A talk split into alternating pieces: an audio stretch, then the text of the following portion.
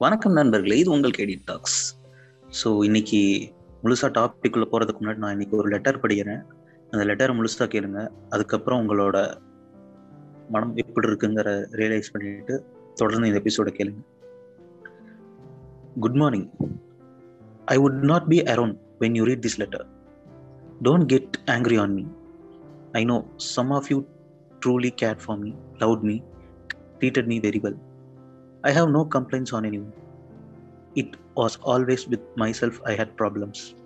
I feel a growing gap between my soul and my body, and I have become a monster. I always wanted to be a writer, a writer of science, like Carl Sagan. At last, this is the only letter I am getting to write. I always wanted to be a writer, a writer of science, like Carl Sagan. I loved science, stars, nature, but then I loved people without knowing that people have long since divorced from nature. Our feelings are second handed. Our love is constructed. Our beliefs colored. Our originality valued through artificial art. It has become truly difficult to love without getting hurt. The value of a man was reduced to his immediate identity and nearest possibility to a vote, to a number, to a thing. Never was a man treated as a mind, as a glorious thing made up of stardust in every field in studies, in streets, in politics, and in dying and living. I am writing this kind of letter for the first time, my first time of a final letter. Forgive me if I fail to make sense. My birth is my fatal accident. I can never recover from my childhood loneliness, the unappreciated child from my past. Maybe I was wrong all the while in understanding world, in understanding love, pain, life, There was no urgency, but I was always rushing, desperate to start a life. All the while, some people, for them, life itself is curse. My birth is my fatal accident. I can never recover from my childhood loneliness, unappreciated child of my past. I'm not hurt at this moment. I'm not sad. I'm just empty, unconcerned about myself. That's pathetic and that's why I am doing this.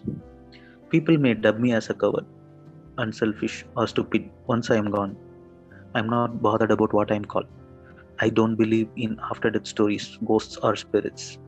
If there is anything at all, I believe. I believe that I can travel through, travel to the stars, and I know about other worlds. If you who is reading this letter can do anything for me, I have to get seven months of my fellowship, one lakh seventy-five thousand rupees. Please see to it that my family is paid that. I have to give some forty thousand to Ramji. He never asked them back, but please pay that to him from that. Let my funeral be silent and smooth. Behave like I just appeared and gone.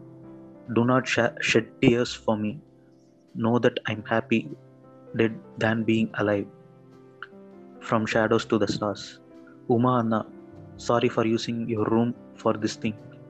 To ASA family, sorry for disappointing all of you. You loved me very much. I wish all the very best for the future. For one last time, Jai. I forgot to write the formalities. No one is responsible for my this act of killing myself. No one has instigated me. Whatever by their acts or by their words to this act. This is my decision and I am only responsible for this. Do not trouble my friends and enemies on this after I am gone. Yours lovingly. ஒரு பையன் PhD படிக்கிறதுக்காக university of ஹைதராபாத்ல வந்து join பண்றான் PhD sociology அவனுக்கு வந்து மாசம் மாசம் இருபத்தஞ்சாயிரம் ரூபாய் ஃபெலோஷிப் வந்துகிட்டு இருக்கு திடீர்னு ஒரு ஜூலை மாதம் ரெண்டாயிரத்தி பதினஞ்சில் அவனுக்கு வர ஃபெலோஷிப் நிறுத்திடுறாங்க. ஏன் நிறுத்திடுறாங்க அப்படின்னு யூனிவர்சிட்டி சொன்ன காரணம் வந்து அந்த பையன் தன்னோட ரிசர்ச் ஒர்க்கை ஒழுங்காக கண்டினியூ பண்ணல பேப்பர் ஒர்க் சரியாக பண்ணல. அதனால அவனுக்கு வர வேண்டிய ஃபெலோஷிப் நிறுத்தப்படுது அப்படின்னு காரணம் சொல்கிறாங்க ஆனால் இதுக்கு பின்னாடி உண்மையாக இருந்த காரணம் என்னன்னு பார்த்தா ரெண்டு அசோசியேஷனுக்கு இடையிலான பிரச்சனை இருந்திருக்கு. பிரச்சனை அப்படின்னா ப்ளஸ் இன்னொரு நாலு பேர் ஏஎஸ்ஏ அம்பேத்கர் ஸ்டூடெண்ட்ஸ் அசோசியேஷனை சார்ந்தவங்களா இருக்காங்க. இவங்களுக்கு எதிராக வந்து ஏவி விபி அகில் பாரதிய வித்யார் பரிஷத் அப்படிங்கிற அசோசியேஷனை சார்ந்த சுஷில் குமார் இவங்களுக்கு ரெண்டு பேர்த்துக்கு நடுவில் ஒரு தடவை ஃபேஸ்புக்கில் ஒரு விவாதம் வருது. அந்த விவாதம் வந்து பெருசாகி ரெண்டு பேர் அதாவது ஒரு யூனி யூனிவர்சிட்டியை சார்ந்த ரெண்டு அசோசியேஷனுக்கு இடையிலையும் ஒரு பிரச்சனையாக வருது. அப்போ என்ன ஆகுது அப்படின்னா அந்த அசோசியேஷனில் சார்ந்த சுஷில் குமார் என்ன பண்ணுறாரு அப்படின்னா ஹாஸ்பிட்டல் அட்மிட் ஆகுறாரு. தன்னோட அப்பண்டிக்ஸ் ஆப்ரேஷனுக்காக ஆனால் அவர் சொன்ன காரணம் வந்து இவங்களுக்கு எதிராக ஒரு கம்ப்ளைண்ட் ஃபைல் பண்ணுறாங்க ஏஎஸ்ஏ ஸ்டூடெண்ட்ஸ்க்கு எதிராக இந்த பையன் ப்ளஸ் ஒரு நாலு பேருக்கு மேலே ஏஎஸ்ஏ மெம்பர்ஸ் வந்து தாக்கியிருக்காங்க. அதனால தான் அவர் ஹாஸ்பிட்டல் அட்மிட் ஆயிருக்காரு அப்படின்னு அவர் ஒரு அசால்ட் கம்ப்ளைண்ட் பதிவு பண்ணுறாரு அந்த கம்ப்ளைண்ட்டோட தொடர்ச்சியாக என்ன ஆகுதுன்னா அப்போ இருந்த Secunderabad union minister human resource development மினிஸ்டருக்கு ஒரு லெட்டர் எழுதுறாரு. அதாவது யூனிவர்சிட்டி ஆஃப் ஹைதராபாத் வந்து இப்போ ஜாதி வெறியர்களுக்கும் தேச துரோகிகளுக்கும் தேச விரோத செயல்கள் பரப்பப்படுறோம் மக்களுக்கு ஒரு கூடாரமா மாறிட்டு வருது. இதை பத்தி நீங்க சீக்கிரம் இதுக்கான ஒரு உங்க ஆக்ஷன் எடுக்கணும் அப்படின்னு கேட்டுக்கிறாரு. அத அதோட தொடர்ச்சியா இந்த பையன் இந்த பையன் கூட சேர்ந்த நாலு பேர் ஏஎஸ்ஏ ஏஎஸ்ஏ அசோசியேஷனை சார்ந்தவங்க வந்து சஸ்பெண்ட் செய்யப்படுறாங்க காலேஜ்ல இருந்து. அது ப்ளஸ் அவங்க ஹாஸ்டல்ல இருந்து ரெஸ்டிகேட் பண்ணப்படுறாங்க. ஜூலையில் ஆரம்பிச்ச இந்த பிரச்சனை டிசம்பர் செப்டம்பரில் அவங்க சஸ்பெண்ட் பண்ணப்படுறாங்க. டிசம்பரில் வந்து அவங்க சஸ்பெண்ட் பண்ணதுக்கு அந்த இதை வந்து உறுதி செய்கிறாங்க இதனால் என்ன பண்ணுறாங்க இந்த இந்த அஞ்சு பேரும் ஹாஸ்டலுக்குள்ளேயே கேம்பஸ்குள்ளே வந்து உண்ணாவிரதம் போராட்டம் நடத்துகிறாங்க பட் இருந்தும் அவங்களுக்கு அந்த போராட்டத்துக்கும் அவங்க இருந்ததுக்கும் எந்த ஒரு ரெஸ்பான்ஸும் யூனிவர்சிட்டி சைடில் இருந்தும் கவர்மெண்ட் சைடுல இருந்தும் எதுவுமே வரல. இதோட இறுதி கட்டமாக ஜனவரி. ஓகே. இதோட தொடர்ச்சியா பதினேழு ஜனவரி ரெண்டாயிரத்தி பதினாறு. அந்த பையன் அந்த ஹாஸ்டல்ல இருக்க இன்னொரு பையன் இன்னொருத்தரோட ரூம்ல துப்பு போட்டு தற்கொலை பண்ணிக்கிறாரு. அந்த பையன் யாருன்னா Rohith Vemula. Rohith Chakravarthy Vemula PhD in university of Hyderabad சோசியாலஜியில் Yakub Memon அப்படிங்கிற ஒரு மும்பை தூக்கியடிக்க சம்மந்தப்பட்ட ஒரு போடுறாங்க. அந்த தூக்கில் போட்டு இது அவனோட ஃபேர் ட்ரையல் வழங்கணுங்கிற கோரிக்கையை முன் வச்சு அவங்க ஒரு போராட்டத்தை முன்னெடுக்கிறாங்க. ஹைதராபாத் யூனிவர்சிட்டி மட்டும் இல்லை இது இந்தியா முழுக்க பரவாயில்ல நடக்குது. ஆனால் இங்கே என்ன நடக்குது அப்படின்னு பார்த்தோம்னா ஹைதராபாத் யூனிவர்சிட்டியில் ஏஎஸ்ஏ அமைப்பை சேர்ந்த ரோஹித் விமலாவும் ஃப்ரெண்ட்ஸையும் அவங்க வந்து ஹாஸ்டல் விட்டு ரெஸ்டிகேட் பண்ணுறாங்க அதே சமயம் அவங்கள வந்து அவங்களுக்கு கொடுக்க வேண்டிய ஸ்டைஃபண்டை நிறுத்துறாங்க. ஸோ இது எந்த மாதிரி நடக்குதுன்னா இந்த ஸ்டைஃபன் நிறுத்துற விஷயம்லாம் எப்போ நடக்குதுன்னா அந்த சுஷில் குமார்னு ஏவிபி சேர்ந்த ஆள் வந்து அந்த அந்த ரபாட் எம்பி அப்போ யூனியன் மினிஸ்டராகவும் இருந்தார். அவருக்கு வந்து ஒரு இது அனுப்புறாரு லெட்டர் அனுப்புறாரு. ஸோ இந்த லெட்டரின் தொடர்ச்சியாக தான் இந்த நடவடிக்கை எடுக்குது. அந்த எம்பி வந்து அப்புறமா ஹெச்ஆர் மினிஸ்டருக்கு அனுப்புகிறாங்க அது அந்த ஹெச்ஆர் மினிஸ்ட்ரியிலேருந்து யூனிவர்சிட்டி வைஸ் சான்சலருக்கு வந்து லெட்டர் அவங்க இண்டிகேட் பண்ணுறாங்க அதுக்கப்புறம் இந்த தொடர் தொடர் நிகழ்வாக இந்த இதெல்லாம் நடக்குது. ஒரு ஏழு மாதம் போராட்டத்துக்கு அப்புறம் இதுக்கு மேலே நம்மளால் ஒன்றுமே பண்ண முடியாது அப்படிங்கிற ஒரு நிலைக்கு தள்ளப்பட்டதுக்கு அப்புறம் தான் இவர் வந்து இந்த தற்கொலை முடிவை வந்து எடுத்தார். ஸோ நீங்கள் சொல்லுங்கள் இந்த லெட்டர் லெட்டர் படிச்சோம்னையும் இல்லை இந்த கேஸை ஃபஸ்ட்டு கேள்விப்பட்டோம்னு உங்களுக்கு என்னென்ன உங்களுக்கு என்ன தோணுச்சு? எனக்கு இந்த கேஸை ஃபர்ஸ்ட் கேள்விப்பட்டப்போ இந்த கேஸை பத்தி ஜென்ரலா படிச்சப்போ இது இது எனக்கு வழக்கமான ஒரு செய் தகவல் செய்தியா இருந்துச்சு. ஏன் என்னடா வழக்கமானது அப்படின்னு சொல்றான் அப்படிங்கிறதுக்கு ஏன்னா இது இந்த மாதிரி நியூஸ் வந்து நம்ம எப்பாச்சும் கேட்க வரக்கூடிய ஒரு விஷயம் அடிக்கடி இது மாதிரியான பெயர்கள் மட்டும் மாற்றப்படும். பிரச்சனையோட தாக்கங்களோட பேரும் மாற்றப்படும். ஆனா காரணம் ஒன்னா தான் இருக்கும். எல்லாத்துக்குமே உள்ளார்ந்த இருந்த காரணம். ஸோ அந்த மாதிரி இதுவும் ஒன்று நினைச்சேன். பட் அந்த லெட்டரை நான் படிக்கும்போது அந்த வலி எவ்வளோ இருந்ததுங்கிறது அந்த லெட்டரில் அவ்வளோ நல்லா தெரிஞ்சது.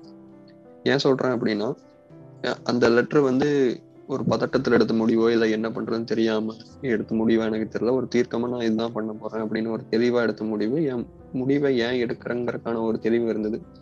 அந்த லெட்டரில் எந்த ஒரு வார்த்தையுமே வந்து பதட்டத்திலேயோ ஒரு ஒரு ஆசிலேஷனில் எழுதின மாதிரி தெரியல. ஒவ்வொரு வார்த்தையும் தெளிவாக நான் ஏன் பண்றேன்? எதுக்கு பண்றேன்? அப்படின்னு. ஏன்னா இதோட தொடர்ச்சியா நான் என்ன பா- பின்னாடி என்ன பாக்குறேன் அப்படின்னா இது வந்து இது ஆறு மாசம் மட்டும் மட்டுமே இந்த மாதிரி பிரச்சனை இருந்திருக்கு. அதுக்கான சு- முடிவா தான் இது இருந்திருக்கு அப்படின்னு பார்க்கல இந்த பிரச்சனைங்கிறது வந்து ரோஹித்துக்கு சின்ன வயசுல இருந்தே இந்த பிரச்சனைங்கிறது இருந்துட்டு இருந்திருக்கு. ஸோ வந்து அந்த இருபது வருடம் இருபது வருடங்களுக்கு மேல இருந்த பிரச்சனையோட நீச்சியா தான் இந்த சூசைடுங்கிற முடிவை நான் பாக்குறேன். ஸோ சூசைட் லெட்டர் எழுதின ஒவ்வொரு வார்த்தையும் அப்படி தெளிவாக தான் இருக்கு.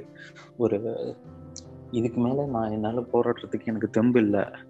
தெம்பு இல்லை இந்த சென்ஸ் அவருக்கு வந்து ஃபினான்ஷியலாக நிறையா அவருக்கு ஆப்ளிகேஷன்ஸ் இருக்குது அவரால் அவரோட எக்ஸ்பென்சஸை சப்போர்ட் பண்ண முடியல. அதுக்காக கடன் வாங்குறாரு நிறுத்தப்பட்டவர். அவங்க ஃபேமிலினாலையும் ரொம்ப சப்போர்ட் பண்ண முடியாது அப்படிங்கிற ஒரு சூழ்நிலையில தான் கடன் வாங்குறாரு. கடன் தொல்லையில் கடன் தொல்லைன்னு சொல்ல முடியாது. ஏன்னா அவர் வந்து ஒரு நாற்பதாயிரம் ரூபாய் ராம்ஜி அண்ணாவுக்கு கொடுக்கணும் அதை கொடுத்துருங்க அப்படிங்கிற மாதிரி சொல்றாரு. அப்படி சொல்லும்போது அந்த அவர் திரும்ப கேட்டதே இல்லை பட் இருந்தாலும் கொடுத்துருங்க அப்படிங்கிற மாதிரி வார்த்தைகள்லாம் சொல்றாரு. ஸோ இது வந்து வெறும் கடன் தொல்லைனால நிகழ்ந்த ஒரு ஒரு தற்கொலை மாதிரி இல்லை. இது வந்து ஒரு சிஸ்டத்தினால ஃபெயில் ஆன ஒரு மனிதன் மனிதனுடைய வார்த்தைகளை தான் நான் இதை பார்க்குறேன். ஸோ இது முக்கியமாக இதில் நம்ம பார்க்க வேண்டியது வந்து ஒரு ஒரு இன்ஸ்டியூஷன் ஒரு மனிதனுக்கு எதிராக என்னென்ன மாதிரியான ஒரு இதெல்லாம் முன்னெடுக்க முடியும் அப்படிங்கிறது வந்து நமக்கு தெளிவாக தெரியுது இல்லையா?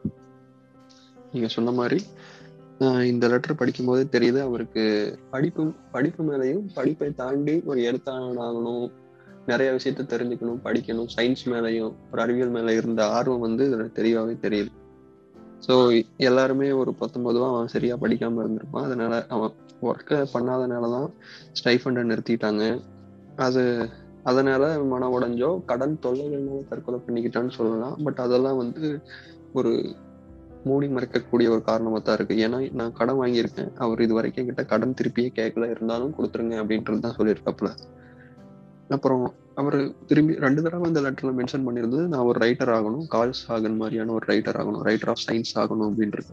அறிவியல் மேல அவருக்கு இருந்த ஈடுபாடும் மக்கள் மேல இருந்த அன்பும் வெளிப்படுது. ஆனா அவர் சொல்றாரு என்னோட என் மைண்டுக்கும் சோலுக்குமான தூரங்கள் விரிஞ்சுக்கிட்டே போயிட்டு இருக்கு அப்படின்றாரு அதாவது நான் மனதளவுல ஒரு வாழ்க்கையை பத்தின பெரிய புரிதல் இருக்கு. ஆனா ரியல் டைம்ல ரியாலிட்டியில நடக்கிறது வந்து அவர்னால ஏற்றுக்கொள்ள முடியாம அதுல அவர் ஒரு அங்கமா இருந்து செயல்பட முடியாத அளவுக்கு ஒரு வெறுமையை உண்டாக்குது. அந்த வெறுமை தான் வந்து கடைசியில நான் இருந்தும் இங்க இன்னும் ஐ ஃபீல் எம்டி அப்படிங்கிற மாதிரி நான் வெறுமையா ஃபீல் பண்றேன். இது மேல இங்க இருந்தும் இங்க நான் ஒன்றும் பண்ண போறது இல்லை இருந்து என்னதான் ஆயிருது அப்படிங்கிற இதில் எடுத்த முடிவா தான் அது தெரியுது. இவரோட சின்ன வயசுல அதாவது சைல்டுஹுட் மெமரிஸும் அவருக்கு வந்து ரொம்ப பிளசண்டா இல்லை. இவரோட ஃபேமிலின்னு எடுத்த எடுத்துக்கிட்டோம்னா இவர் அப்பா வந்து வெமுலா அப்படிங்கிற ஓபிசி ஒரு ஒரு கேட்டகரியிலையும் அம்மா வந்து ஒரு ஷெட்யூல் கேஸ்டில் இருந்து வந்தவங்க. ஆனால் அவங்க அம்மா வந்து வெமுலா குடும்பத்தினால ஒரு இன்னொரு வெமுலா குடும்பத்தினால தத்தெடுக்கப்பட்டு வளர்க்கப்பட்டவங்க. ஸோ இந்த இன்டர் கேஸ்ட் மேரேஜ்னாலேயே அவங்க வந்து அவங்க அம்மாவும் அவங்களோட கல்யாண வாழ்க்கைக்கு அப்புறம் அவங்களோட சொந்தக்காரங்களால கணவனின் சொந்தக்காரங்களால நிறைய ஒரு மன மன நெருக்கடிக்கு உள்ளாக்கப்படுறாங்க. அது ஒண்ணு. அதே சமயம் இவங்களோட பிள்ளையான ரோஹித்துக்கும் இவங்க வந்து கசின்ஸ்னாலையும் இவருக்கு வந்து மன உளைச்சல் ஏற்படுத்தப்படுது. ஸோ இதை எல்லாத்தையும் பார்க்குற அவர் வந்து தன்னை வந்து ஒரு இந்த மாதிரியான ஒரு ஒரு நெருக்கடியான சூழ்நிலைக்கு போனதுக்கு அப்புறம் அஹ் சமூகத்துக்கான நல்ல சேவை. செய்யணும் அப்படிங்கிற ஒரு மனசோட அவர் வளர்றாரு. ஸோ இதனாலேயே காலேஜில் வந்து அவர் அம்பேத்கர் ஸ்டடி அசோசியேஷனில் வந்து ஸ்டூடெண்ட் அசோசியேஷனில் வந்து அவர் வந்து சேர்ந்துக்கிறாரு. ஸோ சேர்ந்ததுக்கப்புறம் அவங்க இந்த மாதிரியான முன் ஒரு கருத்துக்கள்லாம் முன்னெடுத்து செல்லும்போது தான் அவருக்கு இந்த மாதிரியான தடங்கள்லாம் வருது.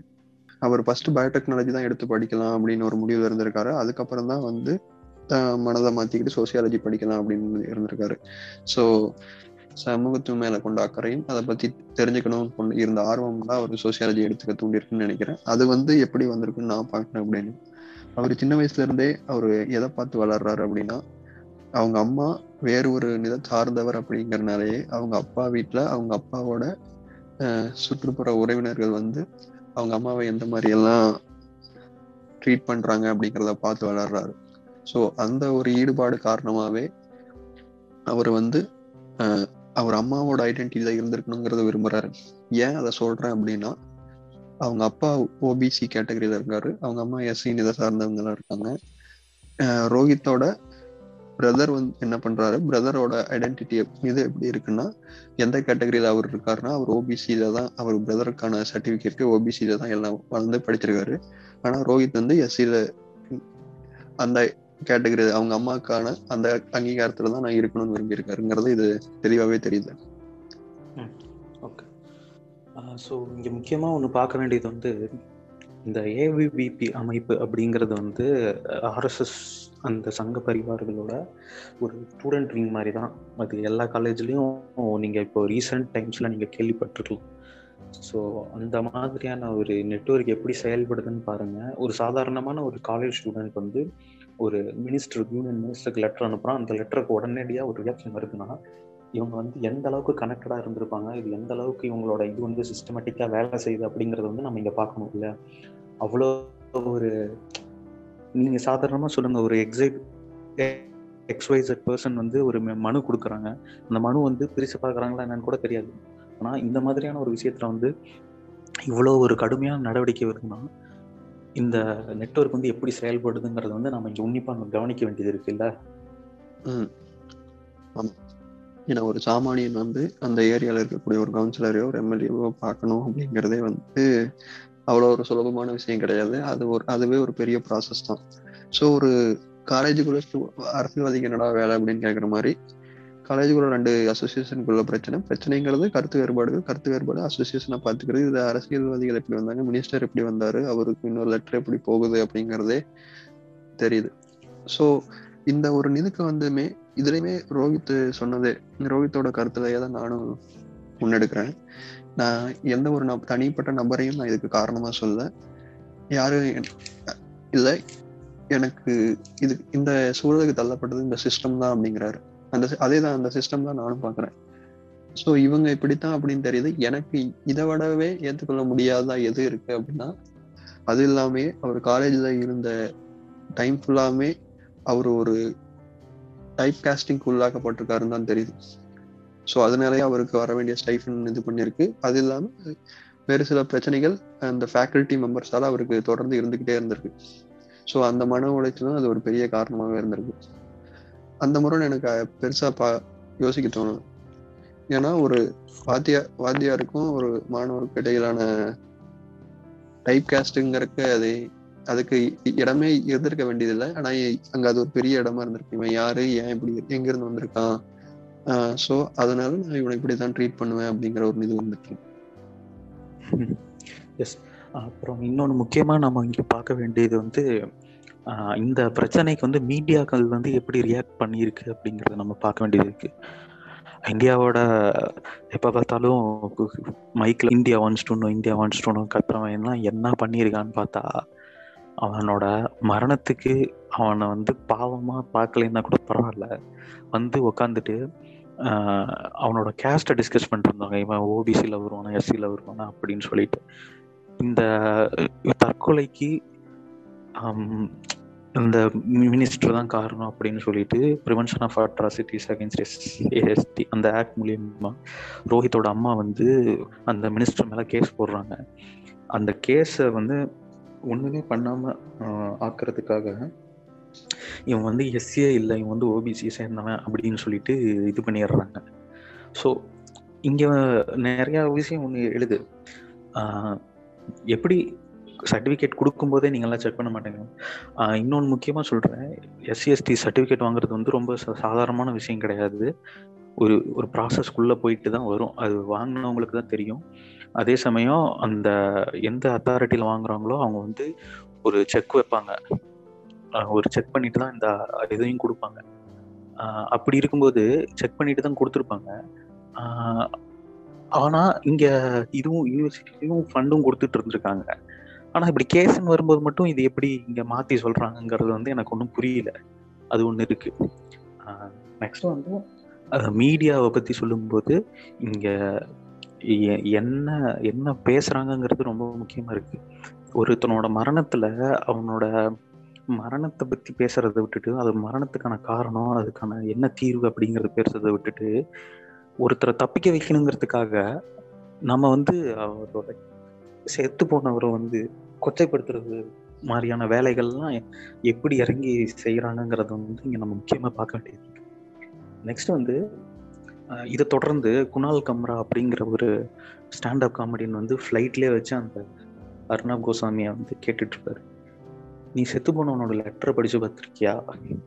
ஏண்டா நீ அவனோட பாவத்தை பார்க்கறத விட்டுட்டு அவனை வந்து நீ கொச்சப்படுத்திட்டு வந்திருக்கே அப்படின்னு சொல்லிட்டு கேள்வி கேட்க போய் தான் குணால் கம்ராவும் ஏர்லைன்ஸ்ல எல்லா ஏர்லைன்ஸ்லயும் அவரை வந்து பேன் பண்ணாங்க.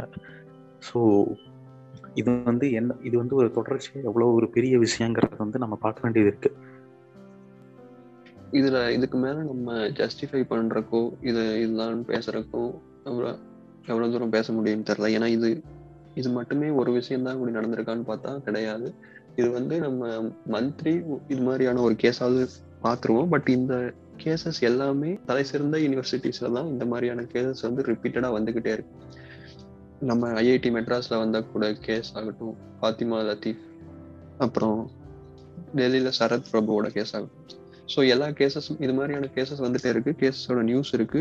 நியூஸ்ல யாரோ ஒருத்தர் மேல குற்றம் சாட்டுவது பட் இருந்தாலுமே அதற்கான சொல்யூஷனோ கன்க்ளூஷனோ தொண்ணூறு தொண்ணூத்தஞ்சு சதவீதமான கேசஸ்க்கு கன்க்ளூஷன்கள் முடிவு என்னன்னே தெரியாம காணாம போயிடுது நம்மளும் நம்ம அன்றாட வாழ்வியல்ல இதை தாண்டி கடந்து மறந்து போயிடுறோம்.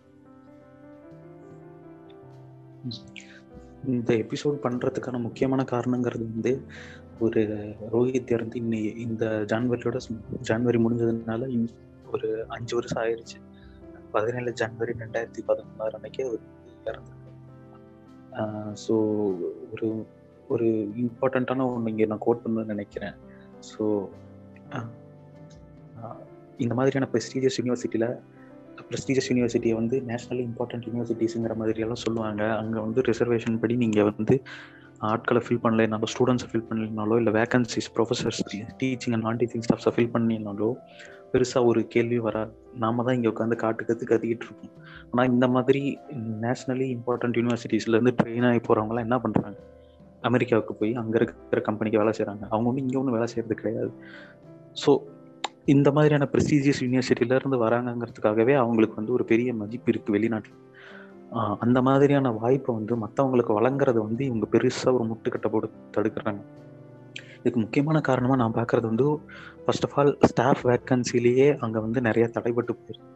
ஸ்டாஃப் வேக்கன்சி இல்லாததுனால ஒரு மைனாரிட்டியோ இல்லை எஸ்டியோ இல்லை ஓபிசியோ எல்லாருக்குமே அந்த வாய்ப்பு வந்து வழங்கப்பட மாட்டேங்குது. அது ஒன்று முக்கியமான விஷயம். அதுக்கப்புறம் இந்த மாதிரியான மேலேயே ஒரு ரெப்ரசன்டேஷன் இல்லாததுனால ஸ்டூடெண்ட்ஸோட இன்டேக்லேயும் பெரிய வித்தியாசம் வருது. இதுக்கான இது எல்லாமே ஒரு நியூஸ் ஆர்டிக்கலாக வெளி வந்திருக்கு அந்த நியூஸ் ஆர்டிக்கலாக டிஸ்கிரிப்ஷன்லேயே இணைக்கிறோம். இந்த எபிசோட் பண்ணுறதுக்கு முக்கியமான காரணம் இந்த மாதிரியான ஒரு மறக்கடிக்கப்பட்ட ஒரு ஒரு சம்பவத்தை நினைவுபடுத்தி இந்த மாதிரியான சம்பவங்கள் வந்து திரும்ப நடைபெறாமல் இருக்கிறதுக்கு நாம் என்ன செய்யணும் அப்படிங்கிறத வந்து நம்ம இங்கே முழுசாக நம்ம இங்கே தெளிவுபடுத்திக்கணும்.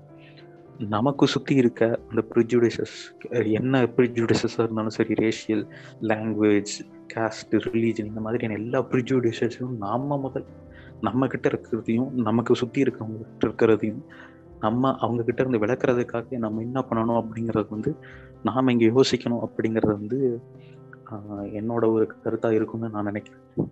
சரி இது மாதிரியான பிரச்சனை நடக்குது. இதுக்கு நாங்கள் என்ன பண்ண முடியும்? எங்கள் கையில் என்ன இருக்குது அப்படிங்கிறதெல்லாம் தாண்டி இதுல இதுல நடந்த எல்லா விஷயமே நீங்க சொன்ன மாதிரி ஒரு ப்ரிஜுடிஷஸ் காரணமாக ஒரு மிசோகனிஸ்டிக்கான ஒரு ஒப்பீனியன்னாலையும் ஒருத்தங்களை டைப் காஸ்ட் பண்றதுனாலையும் இது வந்து ஒரே நாள் நடந்த ஒரு பத் ஒரு ஒரு ஏழு மாசம் நடந்த பிரச்சனை தான் இருபத்தஞ்சு வருஷமா தொடர்ந்து ஒரு ஆளுக்கு இதே தான் நடந்துகிட்டு இருக்கு. ஸோ நம்ம என்ன பண்ணலாம் அப்படின்னா நம்மளை சுத்தி டெய்லியும் இது மாதிரியான சந்தர்ப்பங்கள் திரும்ப திரும்ப பார்த்து பார்க்கறதுக்கான சூழல் ஏற்பட்டுக்கிட்டு இருக்கும். ஸோ அந்த மாதிரி டைம்ல நம்ம ஒருத்தங்களை டைப் காஸ்டிங்கோ ஒரு மிசோகனிஸ்டிக்கா ஒருத்தங்களை நீ இப்படித்தான் அப்படின்னு சொல்றதையோ தவிர்க்கலாம். நம்ம முன்னாடி யாராவது பண்ணா ஏன் பண்ணக்கூடாது அப்படிங்கறதுக்கான காரணத்தை கூட சொல்லலாம். ஸோ அந்த மாதிரியான முன்னெடுப்புகளை நம்ம எடுத்து செல செய்யலாம்னு நான் நினைக்கிறேன். ஸோ எபிசோட முழுசா கேட்டவங்க இந்த மாதிரியான உங்க கருத்துக்களை வந்து எங்களுக்கு அனுப்பி வைங்க. அதுக்கான கான்டாக்ட்ஸையும் நாங்கள் கீழே கொடுக்குறோம். அடுத்த எபிசோட்ல உங்களை சந்திக்கும் வரை உங்களிடம் விடைபெற்றுக் கொள்கிறோம்.